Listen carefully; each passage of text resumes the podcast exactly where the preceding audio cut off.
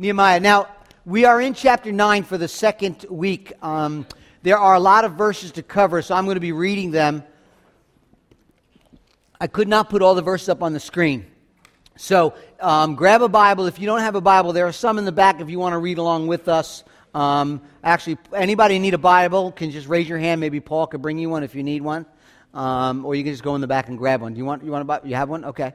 Uh, we have Bibles in the back, so you can just go grab one. If you don't have one, it's our gift to you. Please um, take it. We'd love to make sure everyone has the scriptures in their hands. We're in chapter 9, Nehemiah. The year is 444 BC, 24th day of the seventh month. Tisri is the name of the month, September, October. It's the beginning of the new year for the Jewish people that same month. The city is Jerusalem. The people of God, by the grace and the hand and the providence of God, were brought from captivity in Babylon back to the promised land. That's where we are.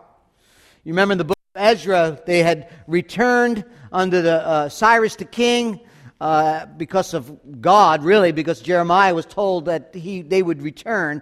Ezra, we know the book opens with the building of an altar, and the temple is built under Nehemiah, his leadership. There's a new walls being reconstructed. We've seen that already. And we've already had the transition in chapter 7 from building stuff to renewing people, from reconstruction of mortar to the reforming of God's people. Last week we spent time talking about the importance, kind of a side note, of knowing the difference between the sanctifying work of God the sanctifying work of God as an event that took place at our salvation, and then the process of sanctification that happens during our life, which is incomplete and needs developing. At our salvation, when, when we repent of our sins and we are regenerated by the Spirit and we're adopted into the family of God, the Bible speaks about, we have been forgiven of our sins. We've been justified, that's being declared righteousness, righteous by the righteousness of Christ. We're washed in the blood of Jesus and we were sanctified. We were set apart. 1 Corinthians 6. We were set apart from sin and from the kingdom of darkness, and we've been delivered and dedicated to the kingdom of Christ. It's a one time event. 1 Corinthians 6. It happens at our salvation. And then something Christ has done for us by grace alone, through faith alone. It cannot be earned, it cannot be merited. We've been set apart from darkness to light, from the kingdom of, of, of evil to the kingdom of Christ. But sanctification, we said, is also a process. It's something that needs developing, it's in motion, it takes work. 1 Timothy 4 7. Have nothing to do with irreverent, silly myths, but train yourself, he says. Rather, train yourself, train, gymnazo, gym, exercise, train yourself for godliness. Philippians 2:12 Therefore my beloved as you have always obeyed so now not only in my presence but much more in my absence, Paul says to the church of Philippi, work out your salvation with fear and trembling, for it is God who works in you, both to will and to work of his good pleasure. Paul doesn't say work for your salvation or work in your salvation, but work out your salvation. So when a believer comes to faith in Christ, by faith alone, through Christ alone, by grace alone, for the glory of God alone, is the only way to come and have salvation. The tricky part is working that salvation, working, excuse me, that, that salvation out. The process of sanctification, like reading your Bible and gathering on Sunday morning, gathering in community group, confessing your sins, which we'll see today, regularly repenting of your sins. We have to work that process out. The tricky part is we can't get into this, into the mode of thinking that the process somehow is now being done as I earn my salvation. See, it's a free gift. It happened at salvation. And then the evidence of our genuine faith will be the work, the process of us becoming more like Jesus. Okay? Now, in chapters 7 through 13 of Nehemiah, God has already delivered his people from bondage, from slavery, from Babylon, and brought them to the promised land. He's already worked in their lives. He already raised up men and women to rebuild and restore a ruined city. But now, in chapter 7 to the end of the book, he's building in them this godly disposition, this work, the process of sanctification. Last week, we saw how God's people prepared themselves as they were getting ready to confess their sins. If you remember, they wore, they fasted. They were, they were, they were honing in on, on what's important. They, they, they wore sackcloth. that, that, that material made of camel hair. They placed dirt on their heads, all outward signs of a profound sorrowness, this brokenness, this humility and repentance. They're getting ready in chapter 9. Verse 3, it says they spent three hours reading the Bible. Three. Three hours reading the Bible, three hours confessing and worshiping God, a six hour service. In Nehemiah 9, verses 1 through 3 is kind of an overview of the service. And verses 4 through the end of the chapter is really what's taken place during that six hour service, which we will look at today. We see in verse 4 of chapter 9, the Levites, the, the leaders of, of, of the law, they read the scriptures. They broke up in two different um, groups. One group was lamenting and crying out with a loud voice, um, you know, distress over their sins. And the second group was, was really just declaring and praising and worshiping God for who He is. You have both, you know, confession and, and, and repentance, and you have this, this, this uh, idea of just recognizing the character of who God is. And that's important. We confess our sins. It's important to confess the brokenness and, and, and the, the idea and the reality that we are sinful people. But we must never not, in our confession, in our repentance, in acknowledging our sin, forget how good and great and awesome God is. It's so important to do both. So you have one person petitioning and the other one praising. That's where we're at. Nehemiah 9. It's the longest prayer, by the way, in the Bible. Um, look at verse 5. They're, they're prepared. They got these two groups. One is calling out petitions and brokenness over sin. One's praising the Lord. And he says to the people, Stand up and bless the Lord your God from everlasting to everlasting. And then this prayer begins in verse 5 and 6 and following.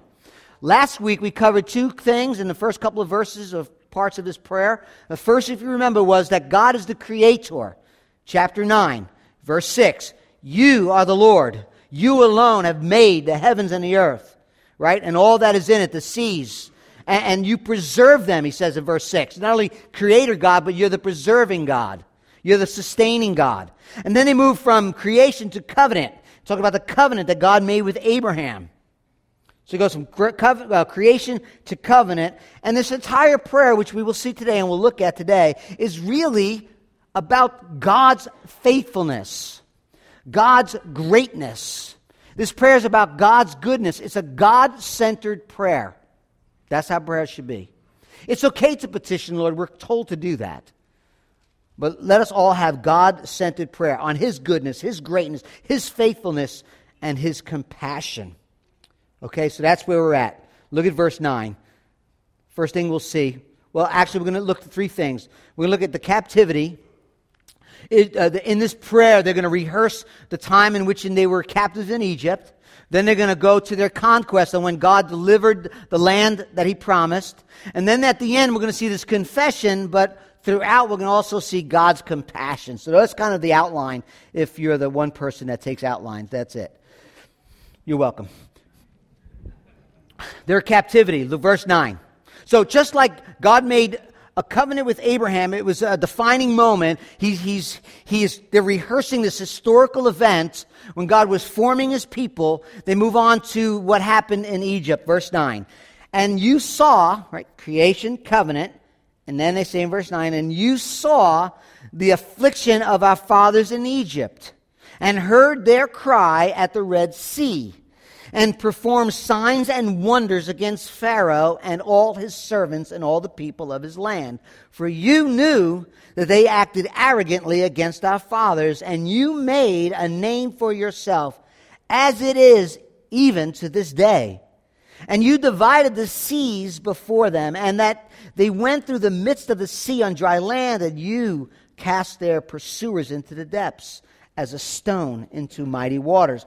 By a pillar of cloud you led them in the day, and by a pillar of fire in the night to light for them the way in which they should go. The works of the Lord in this prayer is a time in which they're reflecting one of the most important salvific or, or salvation or redeeming work in the history of God's people. It's this miraculous deliverance in which God's people were delivered from the mighty army of Pharaoh. And they're rehearsing this. And the plagues that came upon Egypt in that day clearly demonstrated the superior omnipotent power of God punishing the Egyptians' arrogance and their refusal to let God's people go. If you know the story, we went through it a couple of months ago, Exodus, you'll remember that Pharaoh was defiant. That Moses came to Pharaoh and said, God's going to send judgment and plagues if you don't do as he said. And what was really important, if you remember that text in, in Exodus, is what Pharaoh said. He said to Moses, like, really, you kidding? Who is the Lord that I should obey him and let him go? And let his people go. Who is the Lord that I should obey him and let Israel go? I do not know the Lord, and I will not let Israel go. So God sent, we know, ten plagues. Each and every plague was directly against the multiple gods, small g, of the Egyptian, proving that God is the God of creation. God is the omnipotent, all powerful, all knowing creator God. He made a name for himself. When it was all over, Pharaoh got his answer. Who is the Lord that I shall obey him? That's who. And God showed this extraordinary strength, not only delivering them with the plagues, but also delivering them through the Red Sea. You know the story. The sea opened up. The Israelites went through. The sea swallowed the Egyptian army, as the Levites put it, like a stone in the mighty waters. And then in verse 12, they remember God's wonderful leading. It was a pillar of cloud by day and, and fire by night. See, Exodus is all about the redeeming work of God. It's about redemption from slavery. And here the people are praising God because God kept his promise to Abraham by delivering them out of bondage into the promised land. Look at verse 13 and 14. They recall God's goodness, giving of the law. Verse 15, they praise God for his goodness and his provision for food and water. In the years in which they were wandering, verse 13 says, You came down from Mount Sinai giving of the law, and spoke with them from heaven and gave them right rules, true laws, good statutes, and commandments. You made known to them your holy Sabbath. You gave them rest and commanded them commandments and statutes and the law by Moses your servant. Verse 15. You even gave them bread from heaven for their hunger and brought water for them out of the rock for their thirst. You told them to go in to possess the land that you had sworn to give them. So you deliver them, you provided for them.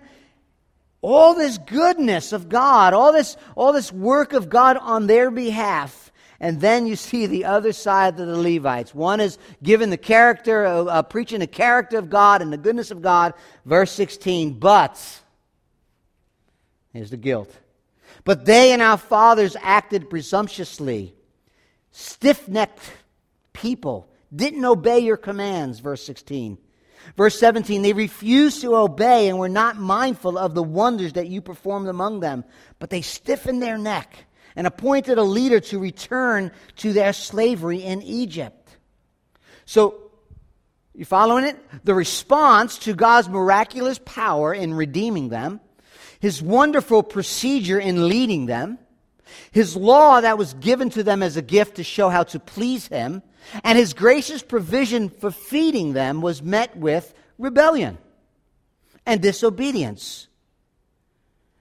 This is followed by a reply from the other side of the choir again in 17. But you, the character of God, are a God. You're, you're a God who's ready to forgive. Yes, all that took place, but you're a God ready to forgive. Verse 17. Gracious and merciful, slow to anger, abounding in hesed, steadfast love, and did not forsake them even, even when?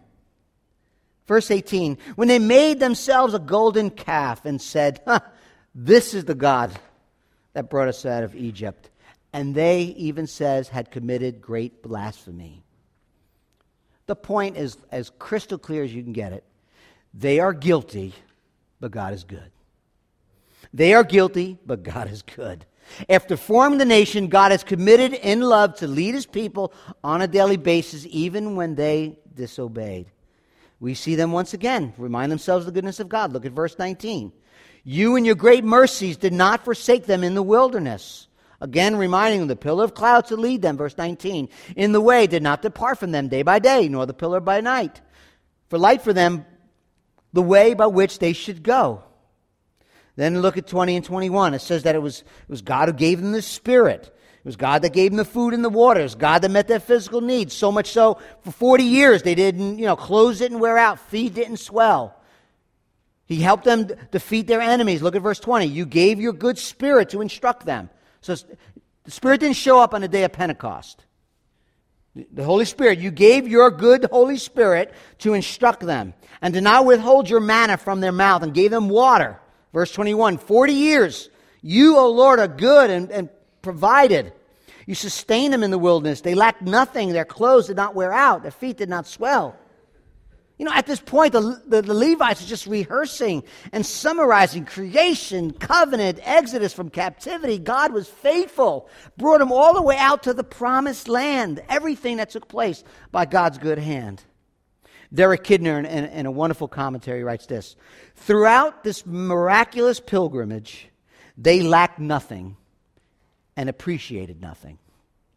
This part of their history ends with an undeserved, unstinted inheritance full of all good things. Hmm. Let's draw out something we could take away from this.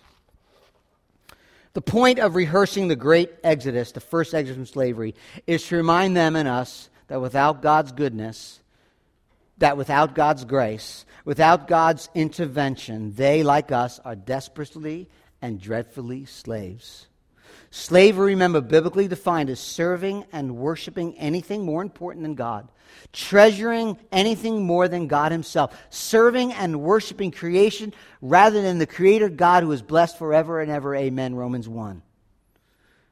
That is why, if you read the story of Exodus, Moses went to Pharaoh over and over again. He did not say, Let my people go.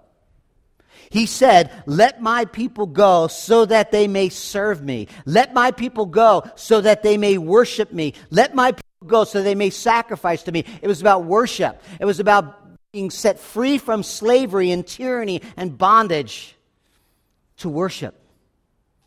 Just serving the one true God and not idols. And without God's intervention, we're all slaves. Everyone's living for something. Everyone's serving someone, as the song goes. Got to serve somebody. That's what the story about just Exodus is all about. We can't justify ourselves. We can't set ourselves free. We cannot save ourselves. We cannot set our hearts free from the bondage to slavery. It's only God's work. The Levites are rehearsing this history, this, this, God's redeeming history and work, and their rebellious acts remind themselves and us again that their exodus, our exodus, our freedom, from slavery and bondage. Your exodus from slavery and bondage is through the good and gracious hand of God. His love never fails. And the scripture is clear unless we bow our head and we bow our hearts and we worship the one true God above everything in our life, we are desperately in slavery to the things we worship. We talk about idolatry a lot here because even good things that become ultimate things become idol things. Their response from captivity shows God's goodness and mercy. Look at their conquest, verse 22. Okay? To the, their, creation, covenant, captivity, God provides, brings them out to the promised land. Verse 22 You gave them kingdoms and peoples and allotted to them every corner. So they took possession of the land of Sihon, king of Heshbon, and the land of Og, king of Bashan. You multiplied their children as the stars of heaven. That's covenant language. And you brought them into the land that you had told their fathers to enter and possess. So the descendants went in and possessed the land, and you subdued before them the inhabitants of the land, the Canaanites, and gave them into their hand and their kings and the peoples of the land, that they might do with them as they would. Verse 25. And they captured, talking about the Israelites, they captured fortified cities and a rich land, catch that, a rich land, took possession of houses, what? Full of good things, cisterns already hewn, vineyards, olive orchards, and fruit trees in abundance. So they ate and were filled and became fat and delighted themselves in your great goodness. Again, summary of how God showed his kindness, God showed his, his goodness, and God showed that he is providing and keeping his promises. This is covenant language here. Two things, at least two things were promised to Abraham. There were more, but at least two here we see. One, the multiplication of the nations. He said, Go outside, look at the stars, see all the stars, so will your descendants be. Your lineage will have that many descendants. And we see that happening here. Also, he promised that there'd be a land in which they would take. And now we see that here as well. If you know the story, under Joshua, the Israelites march in and invade Canaan. They conquer the land. They take everything in the land, all the treasures. It was God that gave them victory. It was God that provided for them. It was God that gave them the houses and wealth. But notice what it says. I love this verse because it says, in, at the end of this verse, it says, they took possessions of the houses, and look what is it? Good things, cisterns, vineyards, everything that they were given. It was more than they deserved. The land was a fertile land already. It, it was already beautiful and luscious. The houses were already furnished, they had everything in it. It was a furnished property. The water was running. They had cisterns. There, there was plenty of waters, plenty of food. It says the, the, the orchards were ripe to pick. They walked into this land, and everything is, they just moved in. Everything was provided for them. In fact, the word delighted in verse 25 is the Hebrew word for luxuriated. They were in luxury. They stepped into the promised land and lived in luxury. That begs us to ask the question Are you luxuriating in God's goodness today? Are you, or are you taking for granted all God's provisions? Are we focused more on what we don't have or on what Christ has provided for us? The wrath absorbing sacrifice, what we deserve, was borne out on Jesus. For those of you who have repented of sins and trusted Jesus Christ, Lord and Savior, you're promised eternity with Him in a new heaven and a new earth. There is nothing in this creation, in this world, no matter how good it may be, that can take the place of all God's goodness to you in Christ. Nothing. They were luxuriating in it. Right? We deserve separation, we deserve wrath, and what do we have? We have reconciliation and forgiveness of sins. But, but there's a danger, I think. I think it continues even to this day. Warren Wiersbe put it wonderfully. He says this Israel delighted themselves in God's great goodness, but they did not, they did not delight themselves in the Lord. Like the prodigal son, they wanted the father's wealth, but not the father's will. End quote. Novelist John Steinbeck wrote If you want to destroy a nation, give it too much. Make it greedy miserable and sick. Sometimes having too much is a curse. Sometimes having too much is a curse. We're going to be studying Proverbs pretty soon, so I have two of them today. Proverbs 30, verse 8 Give me neither poverty nor riches, lest I be full and deny you. Say, Who is the Lord? Sounds like uh, uh King Pharaoh. Or at least I don't want to be poor and steal and profane your name. Right? Too much looking at the gifts and not the giver of the gifts. We've already seen this back and forth. God is gracious, we are wicked, we are disobedient. We see it here again. The celebrating the provision of God. Man, we moved in, everything was provided for us. How wonderful and awesome and providing you are, God. Thank you so much for your unbelievable amount of blessing, everything we don't deserve. And then the other choir, you could hear it going on one side. Oh, oh, we had apples and oranges and houses and treasures. Everything was so ver. Then the other one says, Yes, but, verse 26, nevertheless, they were disobedient and rebelled against you and cast your law behind their back and killed your prophets who had warned them in order to turn them back to you. And they committed great blasphemies. They were defiant and rebellious, yet God was good. And God made it clear through the law, God made it clear through the prophets what His will was, and they just conveniently murdered the prophets. God met every need, and yet their rebellious spirit tried to eliminate the message and the messengers. Instead of praising God, it says that they blasphemed Him. As a uh, result verse 27, God tells us that God the Bible tells that God corrected them and handed them over. Verse 27 is a tough verse. Therefore, therefore, you gave them into the hand of their enemies. who made them suffer. Verse 27. That's tough. And in the time of their suffering, they cried out to you, and you heard them from heaven. Men are still crying out to you. You still hear them from heaven. And according to your great mercy, again, you gave them saviors who saved them from the hand of their enemies. God is patient, but God gets to the point where we push, push, push. Verse 28 But after they had rest, did evil again. You abandoned them to the hand of their enemies so that they had dominion over them. Yet, when they turned and cried, God is gracious. I mean, listen, that's what I'm trying to tell you. God is gracious, God is good, God is compassionate. Yet when they turned, verse 28, and cried to you, you heard from heaven, and many times you deliver them according to your mercies. I think they're rehearsing at this point in the time of the book, if you know anything about the Old Testament, in the time of Judges. Deborah, Gideon, Samson. They speak of Judges. Judges is a, is a book by the name Judges. It, it recounts a, a, a, tragic, yet simple but tragic reality that God's children, year after year, kept rebelling and rebelling. The theme of Judges is very simple Israel is serving, loving, worshiping, walking with the Lord. They fall into sin, they fall into idolatry. Israel then is punished. They're enslaved in their rebellion. They cry out ask for deliverance and, and need help. The cycle continues, and God hears their prayer. God has compassion. He sends them a judge. He leads them out of bondage, and they have rest and they have prosperity once again. There, there's peace. It says rest here.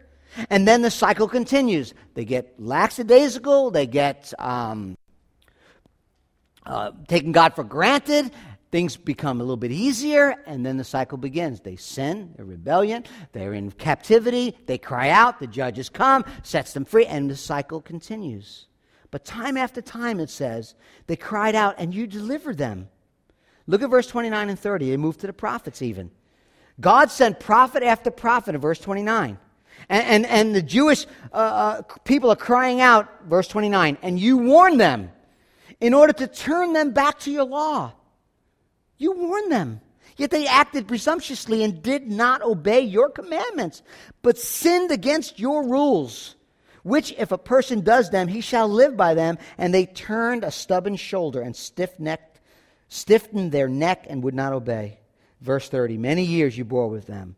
Lord, many years you bore with them and warned them by your Spirit through your prophets. Yet they would not give ear. Therefore you gave them into the hand of the peoples of the lands talking about Jeremiah. We're talking about a time of Ezekiel. We're talking about a time of Isaiah and the minor and major prophets. When God sent his people to stop, repent of their sins, repent and turn and then God used, as we know the story, successive world powers to bring discipline to them. 722, the Syrian army captures the 10 tribes, destroys Samaria. Uh, 597, the last two southern tribes, uh, Babylon, the new world power, and Nebuchadnezzar comes and burns Jerusalem to the ground. That's what got him there in the first place. Now, it's easy for us to say, wow, like how much does God need to do? How much provision does he have to give someone? How much how much will these people need to learn their lesson? How much evidence does God have to show himself for them to stop their shenanigans? I'm Irish for the moment. Shenanigans and rebellion and start obeying. I mean, how much? They just hundreds, thousands of years of God's faithfulness. How much do they need? Now, before I answer that question, let me tell you a story. A pastor was walking down the street when he came upon a group of about 12 or 14 kids. They were about 10, 11 years old. The group had surrounded this, this stray dog, and he had them surrounded this dog. And the pastor was concerned that they were going to like hurt this dog. You know how kids are, 10, 12 years old. So the pastor went over and said, What are you doing with that dog? One of the young boys said, The dog is just an old neighborhood stray. We all want him, but only one of us can take him home. So we've decided together as a group that whichever one of us can tell the biggest, fattest lie, that one would actually be able to keep the dog. That's what we're doing. We're telling the biggest, fattest lie, and whoever lies the best gets to keep the dog. And the pastor taken back says, You boys shouldn't be having a contest about telling lies. And then, of course, he's a pastor, so he went into his little sermonette, about 10 minutes long, talking about beginning with, boys, you know what? Let me tell you, uh, it's a sin to lie. Did you know that it's a sin to lie? And he went on and on. And at the end, he said, When I was your age, I never told a lie. And there was dead silence for about a minute. The pastor thought, Good, I'm going to get through to these kids finally. And the smallest boy, he gave this big sigh and he said, All right, give the pastor the dog. He's earned it. So before we judge, as I say, let's relate, right? Let's act, let's not act like this doesn't happen to us. If someone were to write down my history, seven days long, but let's say my whole life, even if it was just seven days, but if it was a large chunks of my time, my history, my personal history, would they not see the same cycle? The answer is yes. The answer is yes. Many times God has shown himself faithful. Many times God has showed himself gracious. And yet, I want to live on my own terms. I want to do things my own way. Do you look at your life and identify with Israel? I hope you do. Because if we took an honest look at our lives, we will see all the good things God has done for us, and we will see that often, many times, too often, we transgress against Him. Don't trust Him, not relying on His goodness, His compassion, and we take it for granted. And then we wonder why God has to discipline us his children. Here's the thing we live in a stupid, stupid culture that cannot grasp that discipline flows from God's goodness. If you belong to Jesus and you're being disciplined, have been disciplined, or getting ready to be disciplined, it's one of the three, it's always ultimately for God's glory and your ultimate good. Proverbs 3:11 My son do not despise the Lord's discipline or be weary of his reproof. For the Lord reproves him whom he loves as a father the son in whom he delights. Proper discipline good discipline is a proof of love. And what we need to be reminded that as Christians throughout scripture the Bible portrays God as a father and we as his children and those who receive the Lord Jesus Christ as personal Lord and Savior, we belong to Him. We are His children. And He's compared to a loving Father who not only blesses His children, but disciplines His children for their own good. You can read Hebrews 12 in the New Testament that if you're not disciplined, you're illegitimate children. A loving father carefully watches his children.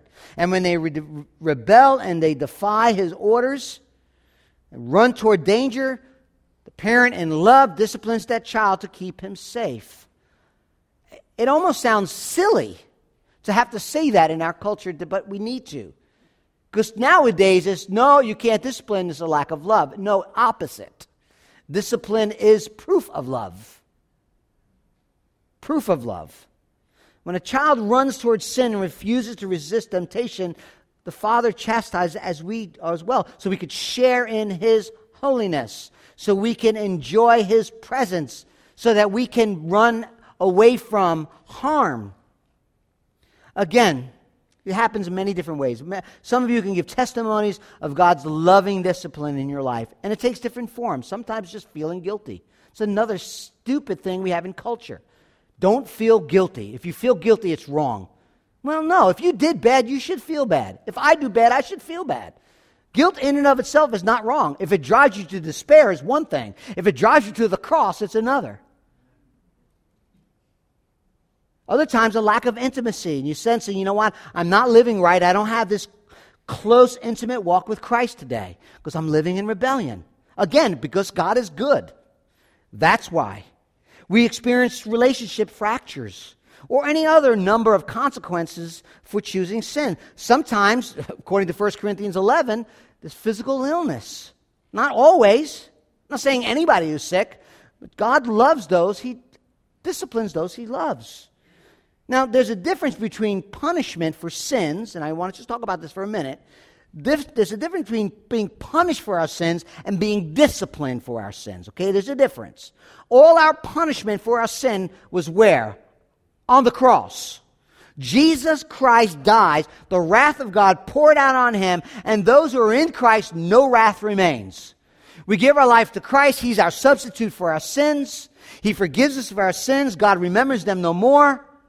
However, we make wrong choices and there are unpleasant consequences. And God uses those consequences to teach us, to show us, to prevent us from making the same mistakes twice. Or in my case, 35 times. It depends. So the difference between punishment and discipline is that many times punishment can be done without the purpose of discipline, then it becomes retribution. That's a problem. If you have children, you know the deal. Sometimes you punish, but you're not disciplining. And you know it's out of retribution. It's like you got to get yours because you're getting yours, not out of you need correction so I can show you the right way.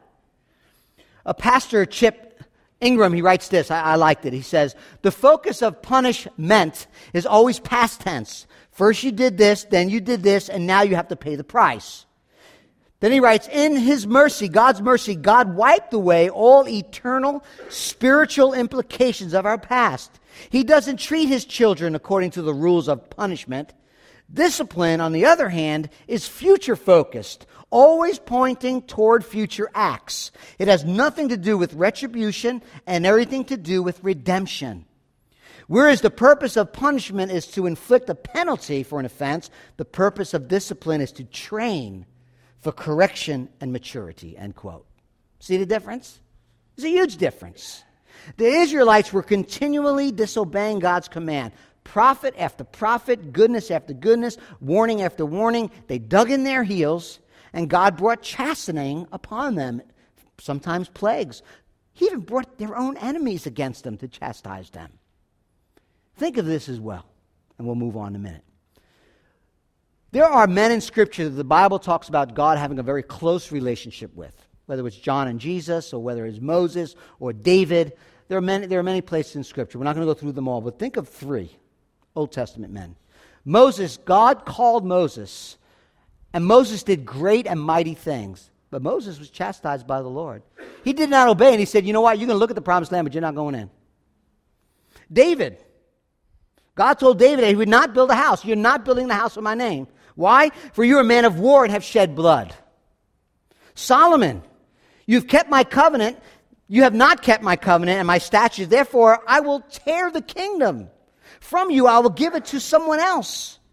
Notice these men had made mistakes. They've been chastised by the Lord, but God did never stop loving them. God never stopped forgiving them.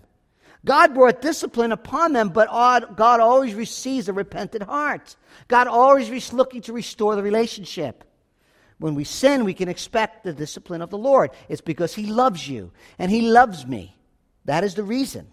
So we have there, there, there, there's this confession going on, but we have this goodness of God. We have uh, uh, this covenant God made, and now the conquest, and we see that God is disciplining them. And look, lastly, the compassion and the confession. Okay? Verse 31. If you have an NIV, it says, but if you have an uh, ESV, which I'm reading, is nevertheless, same, same Hebrew word translated differently, because it makes such a big difference. But God, it makes such a difference in the text. Nevertheless, in your great mercy, compassion is the word compassion. You did not make an end of them or forsake them. For you again, O Lord, are gracious and merciful God. Now, therefore, our God, the great, the mighty, the awesome God, who keeps covenant and steadfast love, let not all the hardship seem little to you. That has come upon us, upon our kings, the princes, the priests, the prophets, our fathers, and all your people since the time of the kings of Assyria until this day. Verse 33 Yet you have been righteous in all that has come upon us. No excuses. For you have dealt faithfully, and we have acted wickedly. Our kings, our princes, our priests, have not kept your law or paid attention to your commandment. And your warnings they have that you've given them. Verse 35. Even in their own kingdom and amid your great goodness that you gave them, and in the land of the rich land that you have set before them, they did not serve you or turn from their wicked works. Verse 36. Behold, we are slaves to this day. They've come full circle. It went from them, they, and now we read about ours and we as they look at their own generation, at the place they came full circle. They started where they are, now they're ending where they are. Verse 36 goes from them and they to we. Behold, we are slaves to this day. In the land you gave to our fathers to enjoy its fruit and its good gifts. Behold, we are slaves. Verse 37. And its rich yield goes to the king whom you have set over us because of our sins. They rule over our bodies and over our livestock as they please, and we are in great distress. You notice that? So God's great mercy, God's compassion, verse 17, 19, 27, 28, is what they were banking on. They recognized their sin, but they're hoping and putting their hope and trust in the compassion of God.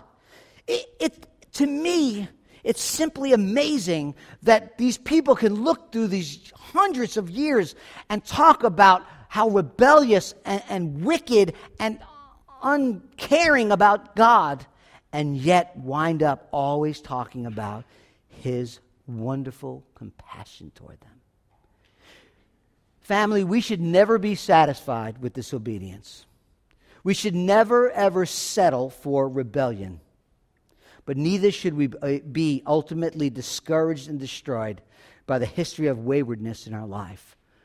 Don't let it destroy you.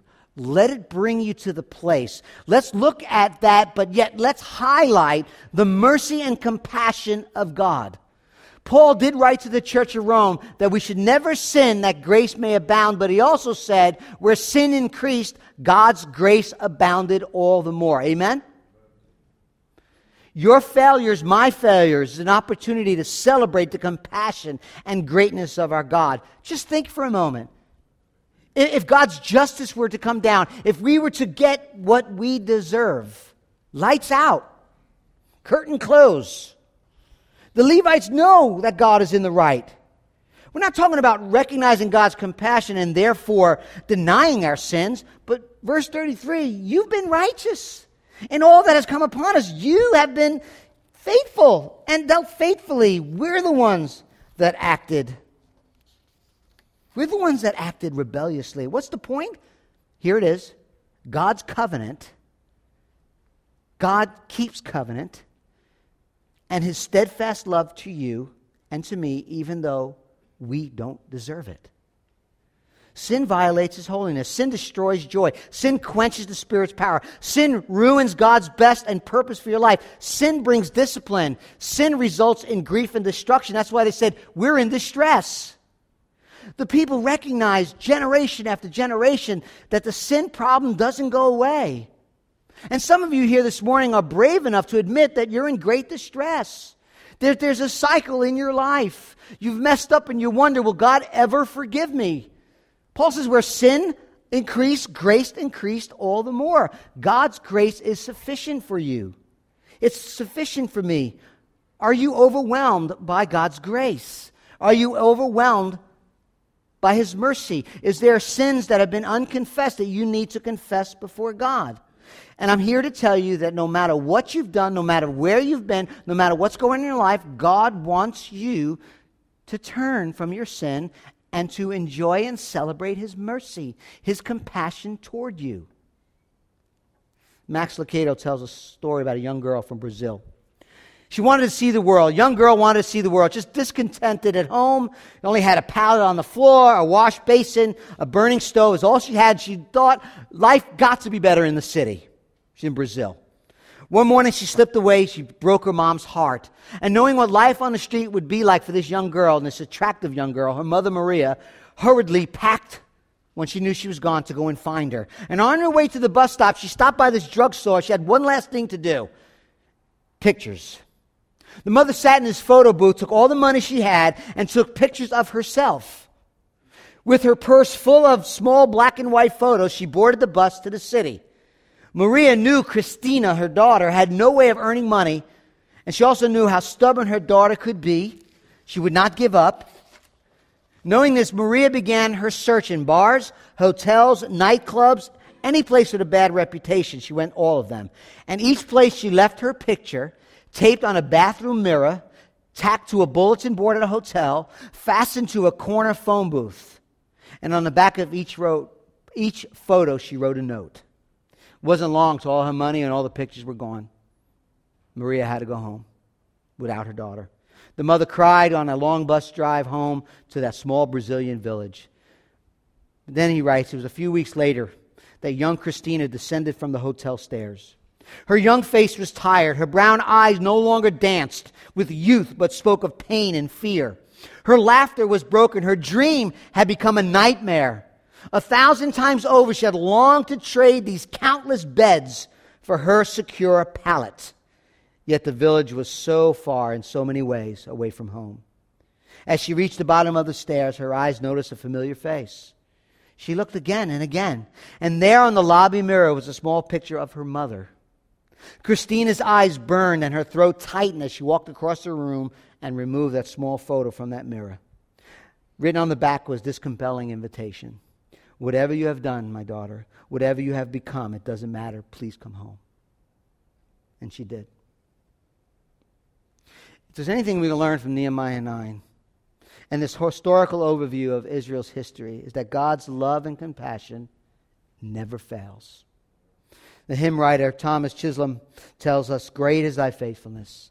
O God, my Father, there is no shadow of turning with thee. Thou changest not thy compassion, they fail not. As thou hast been, thou forever will be. Great is thy faithfulness. Great is thy faithfulness. Morning by morning, new mercies I see. All I have needed, thy hand hath provided. Great is thy faithfulness, Lord, unto me. Isn't that the gospel? Isn't that the good news? Isn't that but God in mercy and grace, the gospel of Jesus Christ?